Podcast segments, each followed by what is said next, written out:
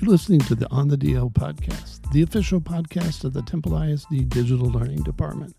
I'm your host, John Woodward, and I am thrilled to present this episode with the pirate himself, Mr. Dave Burgess.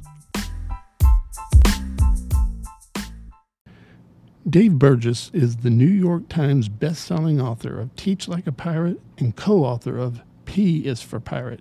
He's also president of Dave Burgess Consulting Inc., which delivers powerful, inspirational, and innovative books, keynotes, and professional development. Dave is a highly sought after professional development speaker, well known for his creative, entertaining, and outrageously energetic style. His workshops, seminars, and keynotes not only motivate and inspire teachers, but also help them to develop practical ways to become more creative and engaging in the classroom. Dave empowers teachers to embrace the mighty purpose of being an educator and sparks them to design classes that are life changing experiences for students. As a teacher at West Hills High School in San Diego, he was the 2001 and 2012 Golden Apple recipient and 2007 2008 Teacher of the Year. He was voted a faculty standout for 17 consecutive years in categories such as Most Entertaining, Most Energetic, and Most Dramatic. At a ceremony in Washington, D.C., the Academy of Education Arts and Sciences awarded him the 2014 BAMMY for Secondary School Teacher of the Year. Dave specializes in teaching hard to reach, hard to motivate students with techniques that incorporate showmanship and creativity. Let's go on the DL with Dave Burgess. I am on the DL here with Dave Burgess. Let me say that again. I'm on the DL with Dave Burgess, that the Dave Burgess, teach like a pirate. Dave Burgess, how are you doing today, sir? I am doing fantastic. Excited to be here, and just thank you so much for having me on the show.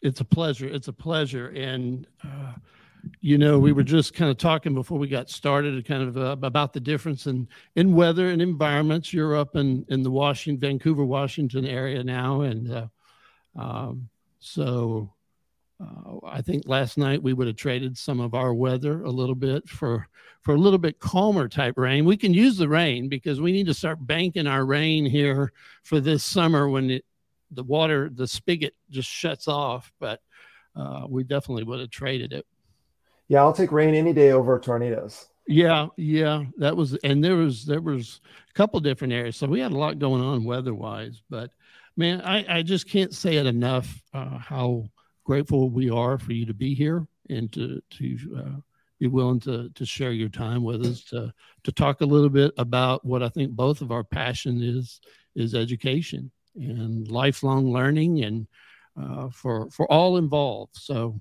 thank you again.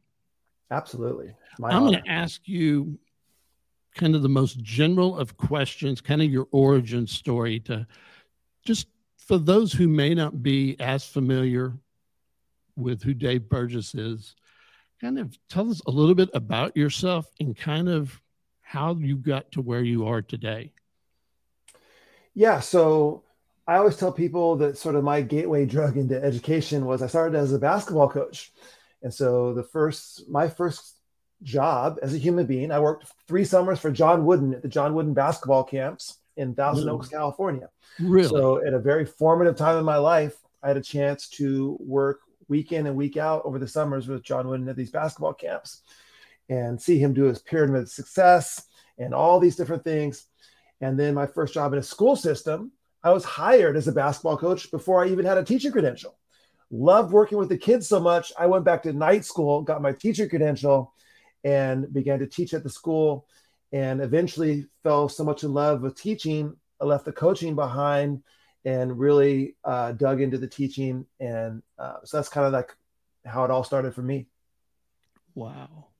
And then, and then, you know, you spent, how many years did you spend as a teacher before total before you started writing books and getting into the the speaking and and that side of your career?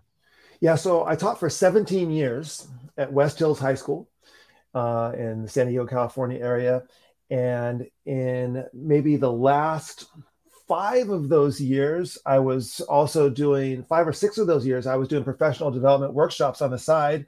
I was doing the Teach Like a Pirate program before there was a book. For five or six years, I was speaking about the message. And uh, then in my last year of teaching, wrote the book. And so I was still a full time classroom teacher when I wrote the book, when I published the book. And then after the book kind of took off, I had to make a decision.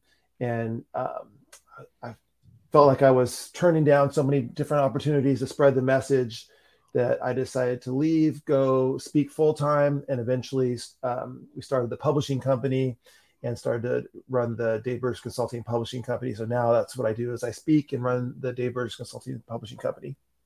Yeah, I would say that it took off. I would say that uh, yeah, I would say did that did that success kind of surprise you?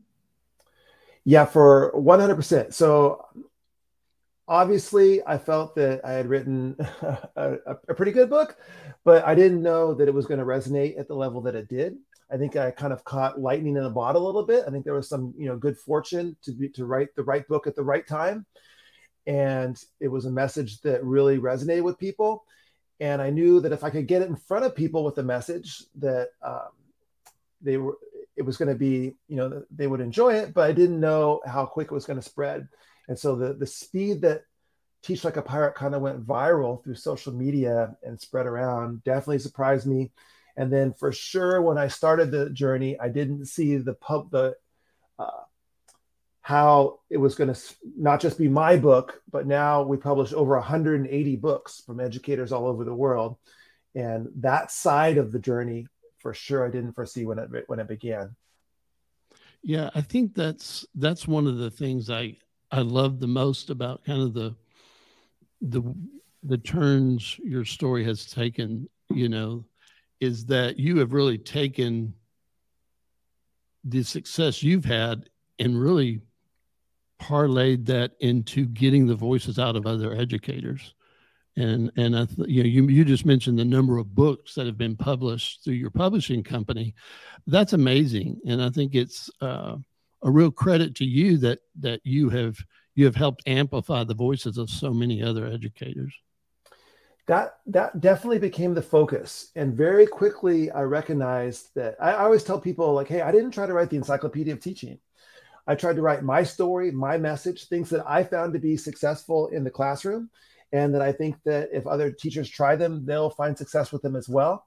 But i also knew that i didn't tell the whole story and you know, this is something that happens to me all the time. Is those people will come up to me and say like, "Hey, why isn't this in the book? How come you didn't write about this?" And all that. Mm-hmm. And usually my answer is very simple. Well, maybe I wasn't very good at those things, and so I couldn't authentically write about them. And I wanted everything in the book to be written from a very authentic place. So for, and uh, a perfect example of that is educational technology. Well, I don't have a lot of educational technology in Teach Like a Pirate.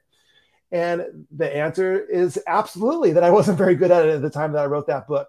And so, why am I going to write from an inauthentic space about something that I'm not doing in my classroom when I could tap into some of these amazing people who were doing incredible things with educational technology and then help them spread their messages?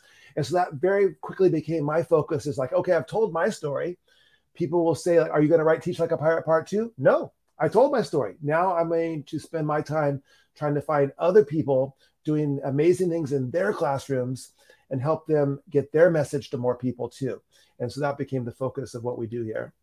I love it. I love it. So, you know, keep up, keep up what you're doing there. Cause I think it's amazing. And is it's kind of, you talk about, you caught lightning in a bottle, but you've, you've put it to where, you know, it's kind of catching like a brush fire in education and, and getting lots of different messages out of, um, so I think it's amazing um, getting talking a little more just into education here.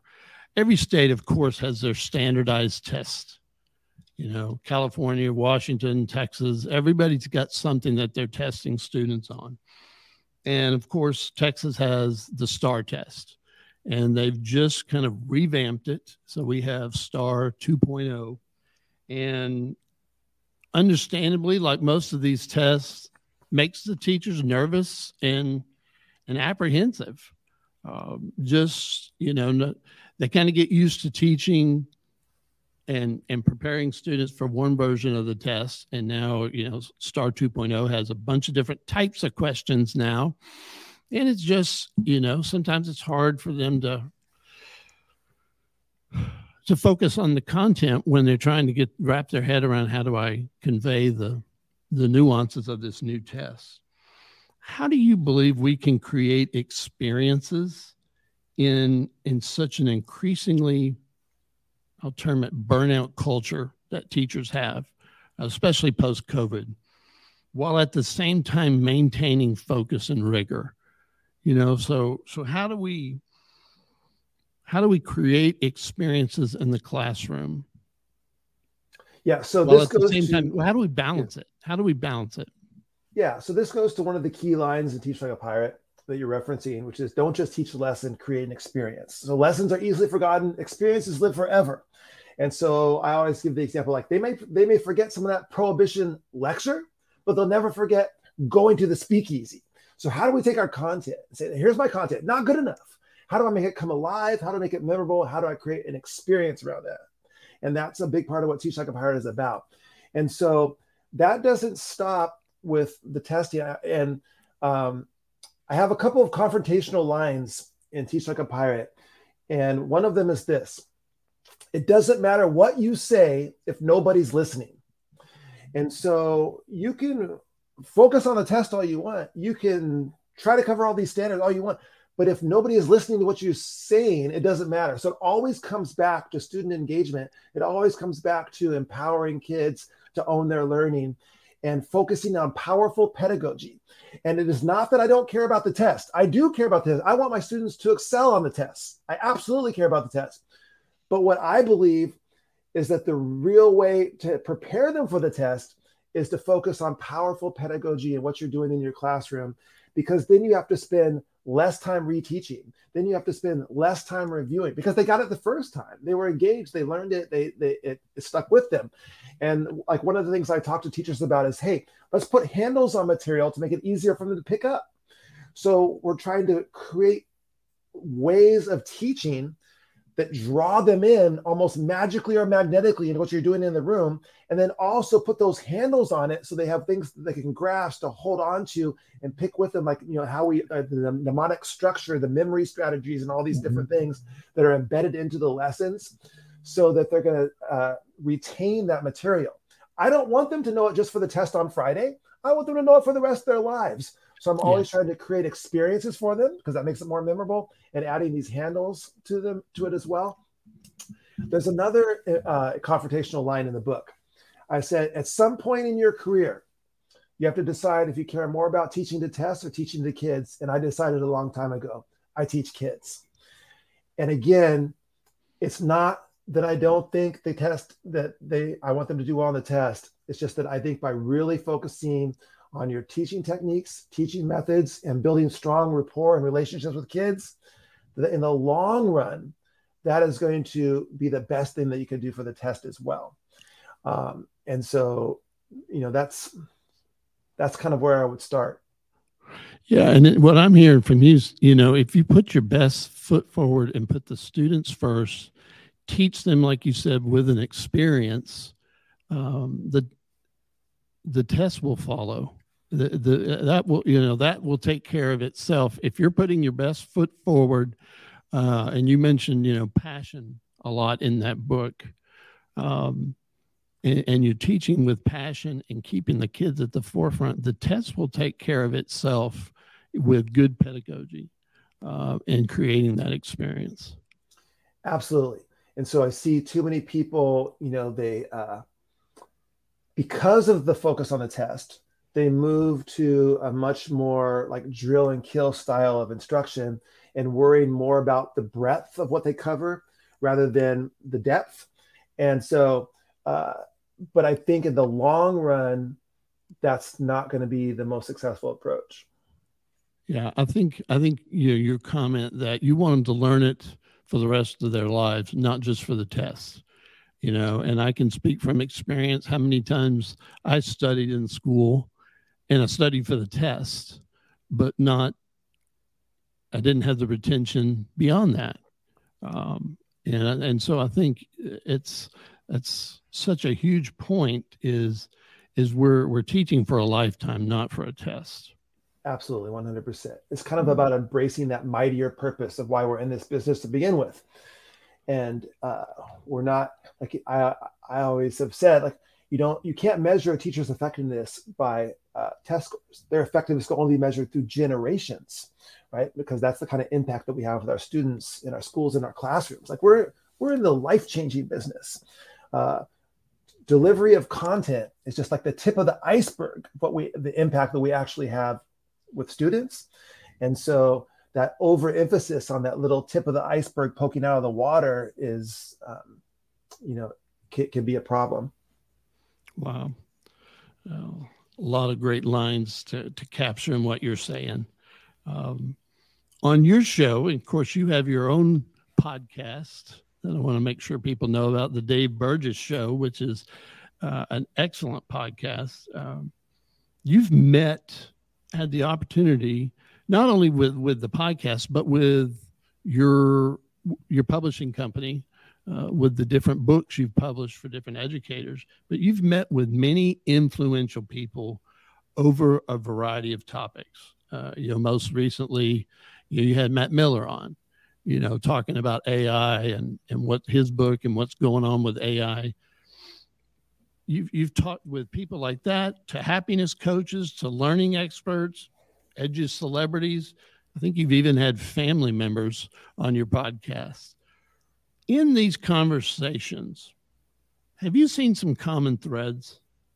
and what we you know, and what can we learn from these people because i know that we're talking about a diverse group of people variety of backgrounds ages etc but what are the common threads in those conversations and and what we can learn from those yeah so i think one of the common threads is that there is no one way to the top of the mountain. There's no one right way to teach. There's no one right way to be successful.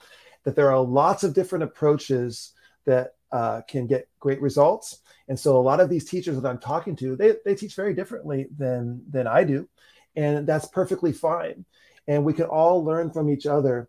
And if anyone's trying to kind of like sell you a bill of goods that this is the only way to do it, you have to be very cautious. And that's one of the things I tell people to teach like a pirate. Like, I'm not trying to make Dave Burgess clones. I'm not trying to get people to go out and teach like me.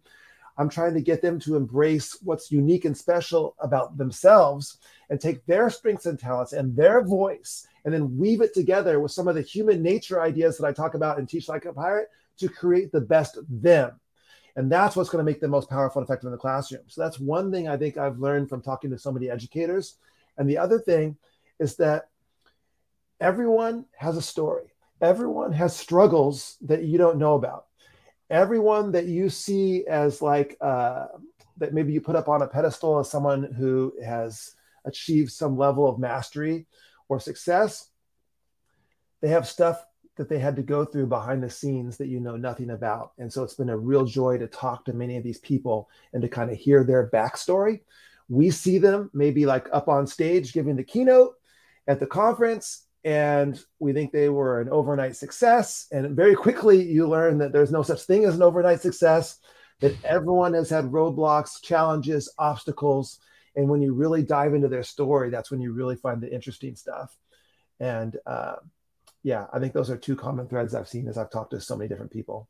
Are you surprised every time you you have an episode on your show and and talk to people? Just you learning something new every time it's it's wonderful. It's fantastic. I'm always trying to kind of dig in behind the scenes and find what the backstory is, what the what sort of their origin story is, and um, you know, like recently I talked. You mentioned the happiness coach. I talked to Kim Strobel, and here is a woman who's all over the nation giving keynotes on stages, and to find out that she had severe panic disorder and couldn't even go run a basic errand, uh, like to Walmart. Um, at one point in her life and now she's doing one of the most feared things in the world which is public speaking for a living you know? Just when you when you hear the backstory and you see what people have overcome it's just so inspiring.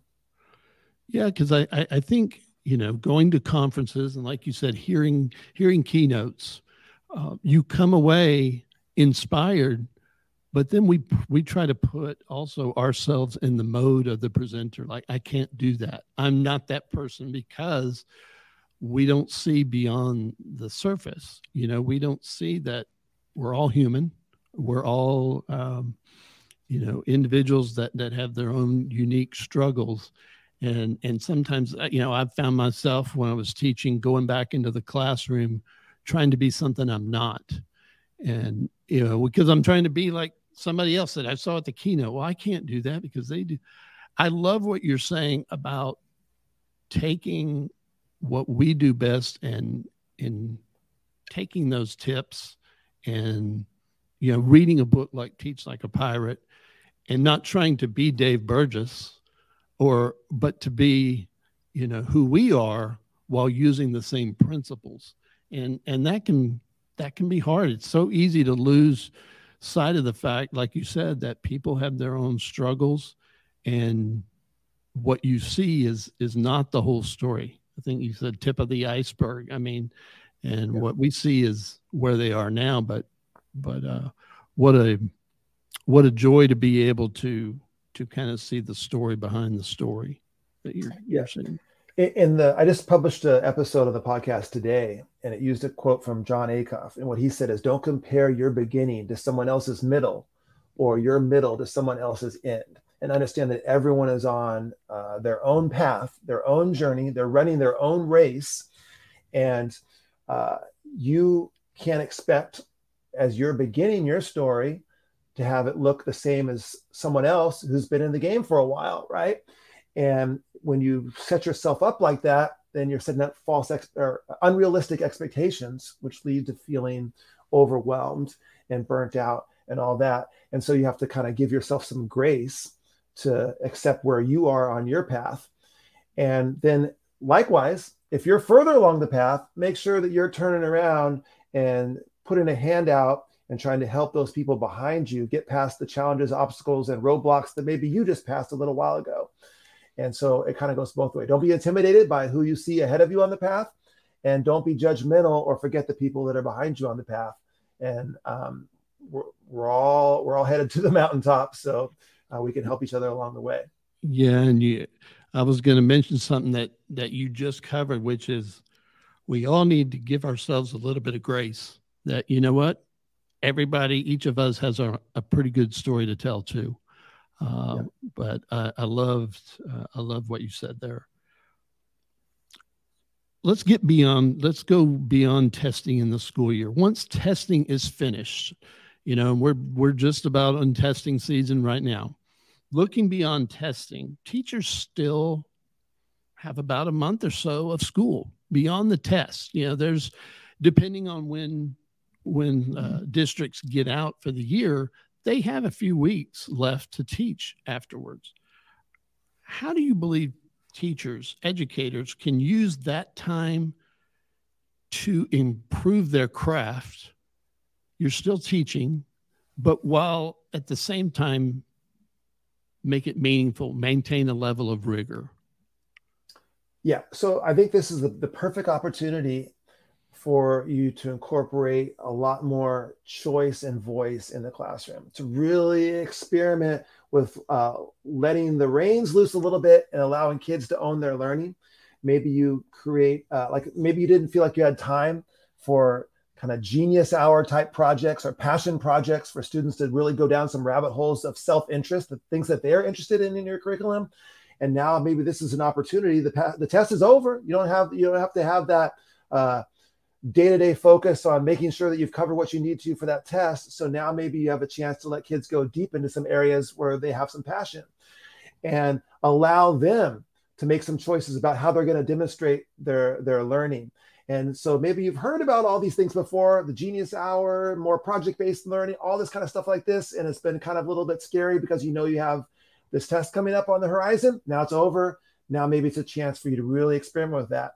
And maybe it's a chance for you to try some new techniques that you've been thinking about and that you've been wanting to do, but now there's so much lower, there, there's not the same risk.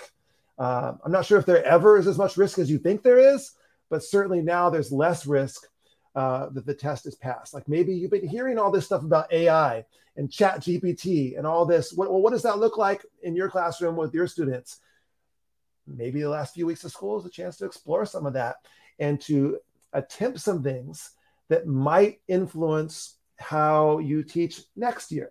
So now that you've got the the big event in the past, maybe now is a chance to have a dry run on some different things that you might want to explore and try on a larger scale next year when school starts again. All right.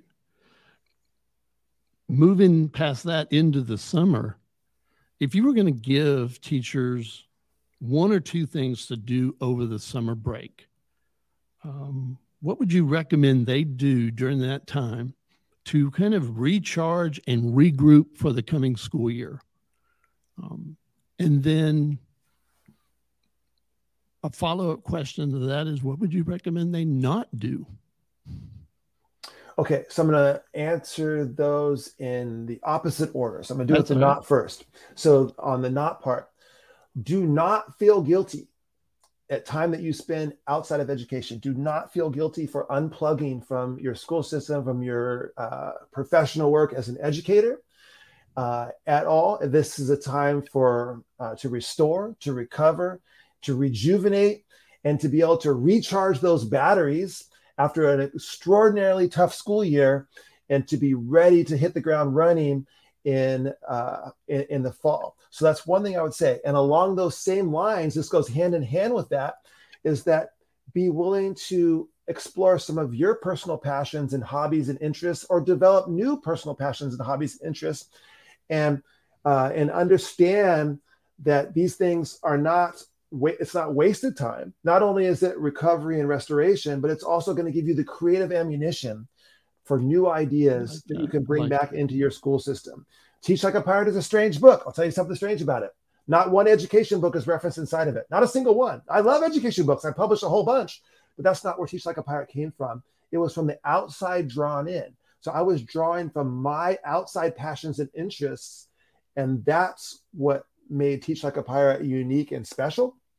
And that's what's going to make teachers unique and special as well. So uh, like one of the one of my phrases I like to say, live wide, read wide. Don't just be stuck in the education section of the bookstore. Don't just be stuck in your profession, but start to learn as much as you possibly can from as many sources as possible outside of education. And the ideas that it's going to bring you are going to do it's just going to inform your teaching in the long run so be willing to go out there and do all kinds of fun things and explore those interests and hobbies and go down those we talked about kids going down rabbit holes. Allow yourself to go down those rabbit holes as well um, and uh, unplug from your work for a while. Yeah i mean you you kind of talked about that time after testing to take to take some risk and you know kind of let the the creativity flow. You know that's what i'm hearing during the summer. Just unhook yourself and and give yourself that grace to step out of the education box for a little bit because it seems like you know you reference this in your book and you just referenced it about outside passions. If you have those outside passions going and you're t- whether they're directly related to education or not you're going to bring that passion back into the classroom with you. And that's what i'm hearing is you don't have to stay in the education box in order to to keep the the creative juices flowing. Yeah.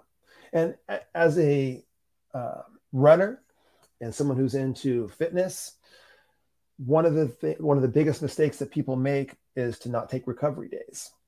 And so if you are working out hard every single day thinking that that's helpful actually it's not like the sometimes the most important day of the week or the most important days of the week in some cases are those recovery days when you get a chance to uh, assimilate those gains and allow your like muscles to rebuild and allow your body to uh, uh, those adaptations to take place in your body. And so that's important. You can't just run yourself into the ground. You have to recover. And the same thing is true as for educators is the summer is you, do not ignore your need for recovery and rejuvenation. I love it. Love it. Well, Dave, you've finished the easy questions. Uh, now I'm gonna I'm gonna with a kind of a thing we do at the end here, lightning round of questions. This is this is this is where they get a little dicey, and uh, I don't want you to get nervous. On? I don't want you to get nervous, and uh, I do reserve the right to ask follow ups if something is creative, and uh, and uh, but uh, just what comes to your mind is is kind of the answer we're looking for. There's no right or wrong. So, all right, let's do this. All I'm right. Ready. What is your go-to lazy dinner? Whew, okay, I'm gonna say Costco chicken skewers. Open up the package, throw them onto a paper plate, throw them in the microwave, uh, add a little sauce afterwards. Boom! I don't even have to have utensils. They got a little stick you can pick them up by. So Costco chicken skewers right there. All right. We don't have enough Costco's here. Uh, they're all in the bigger cities, but we're supposed to be getting one closer. So I will remember that because it sounds, uh, I like the utensil being built into it. Absolutely. Would you rather travel to the past or to the future? Okay, that's a tough one. I'm going to go with the past. I think there's probably lots of questions that I would like to ask people um, and some things I'd like to learn in the past. Now, I was a history teacher right. for 17 years. So uh, I think I like to go to the past. The future, um, yeah, so many unpredictable things. I think I'm going to stick on the past. I'm going to stick with the past on this one. Okay, that makes sense. What is your favorite thing to do in the summertime?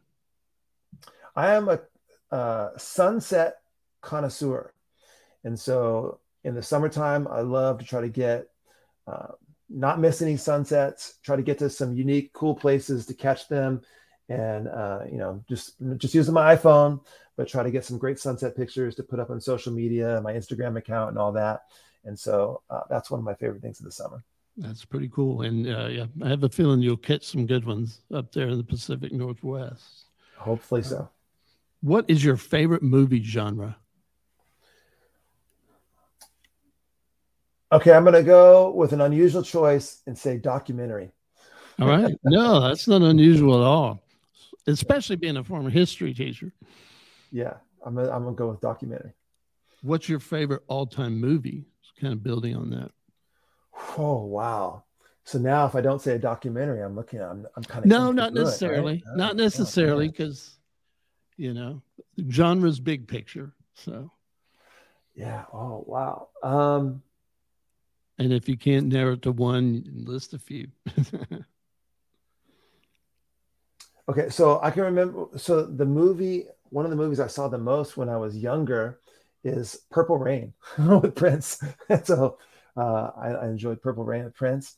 Um, documentaries, uh, the Ken Burns documentary on the Civil War. Oh yeah, one of my favorite documentaries. Fantastic. Eyes on the Prize about the Civil Rights Movement. It's another one of my favorite documentaries. Um, a movie called Rize about Tommy the Clown, and uh, in Los Angeles is uh, a good outside the box one. Um, yeah, so those are a couple. I have to put it on the list. What's your favorite? We'll we'll get off movies and say what's your favorite pizza topping?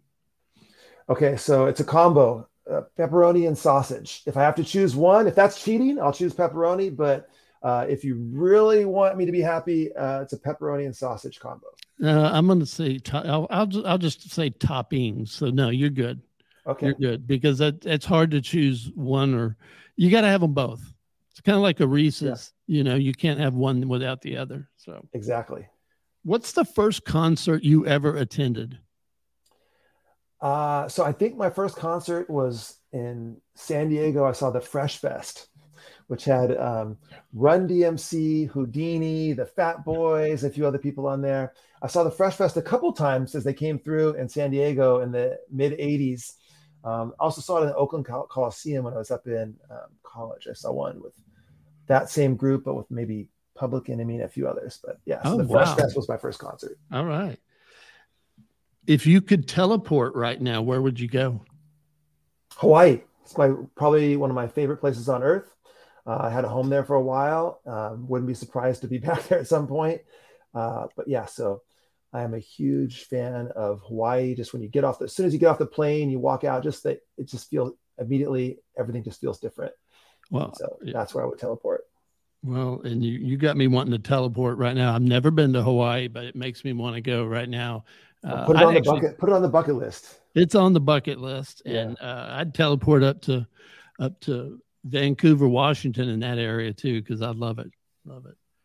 Finish this sentence. I would do just about anything for my children, Finn and Hayden. So I have two kids, and uh, yeah, I think that's the, my right, top great. answer for that one. That's a great answer. What what one thing always calms you down when you're stressed? Running. And so I've often told people that for me, running is no more than 50% about fitness and at least 50% about mental health and an ability to unplug, get away from devices, be out in space, out in nature, and just to be alone with my reflections and thoughts. Uh, and you know get get the, the, breath going and blood pumping and always feel better after um, less and less stressed after a run. Okay. exercise in general if someone's not a runner i guess. Yeah for sure. yeah the, the, the best I mean, opening the door and going on a walk is just as good. Just get out. Yep. Get out. All right. Go on less serious note. What is the lamest dessert that people try to pass off as a dessert? Actually, this is an easy one. Anything with fruit, whether it's the dreaded fruit cake, whether it's the hey, we've for dessert we have a special fruit tray or uh, chocolate banana candied apple, anything that's got anything with fruit that is not a dessert. Keep it away from me. All right. Is this is a this is a uh, on the DL favorite, but is double dipping at a party ever acceptable? Never. Not acceptable ever one time. Don't do it. I like it. I love it. It's either one or the other, man. It's either one or the other. You know, yeah. it's there's no middle ground there. Um, if you had your own show and were doing an interview with me, now it's funny that I've had that question in there because you do have your own show. Uh, but if you were going to ask, what is one question you would like to ask me? So, one of the questions that I love to either ask my guests or to explain to the audience, if I know the answer, is I like to dive into and talk about like our personal origin stories, like where did our orbits intersect and connect? And you know like how was it that you first came into contact with me me with you and like the uh, you and my message or whatever it might be? I love to find out about kind of like how me and my guest and our orbits ended up intersecting yeah oh, i think for me it was it was being a a teacher new to the profession i will say i won't say that i'm a i was a young teacher because i was a late a late starter when it came to education. I kind of had a previous career uh, before that, mm-hmm. but I think it was it was teach like a pirate, and and seeing the messages in the book, and then not only that, but but kind of being aware of the dynamic keynotes you did. You know, I had known some people that had you had gone to their district and had gotten to meet you, and then I, I think as I got further into teaching and, and started having different roles, seeing what you were doing with your success and with the things that came out of Teach Like a Pirate with the publishing company and seeing all these other educators that were writing books, you know, through your publishing company.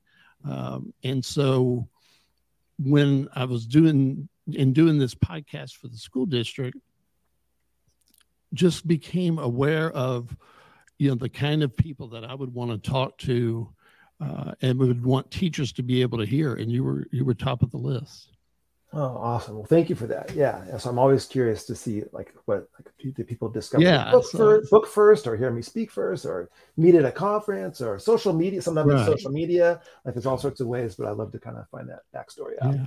So well dave burgess i cannot thank you enough for your time uh, and I appreciate you being on the DL with me today. Absolutely, John. I really appreciate it. I'm honored to be on the show and just sending a shout out to all the teachers there in Temple. And I know that You're doing incredible work under very tough circumstances. And there's a lot of critics out there in the world, but there's also a lot of supporters of what you do. And you, I know how hard you're working. So, all the way from Vancouver, Washington, I'm one of those supporters. And thank you for all that you're doing for kids. Thanks for that message, Dave. All right. You have a good one. All right. Bye bye.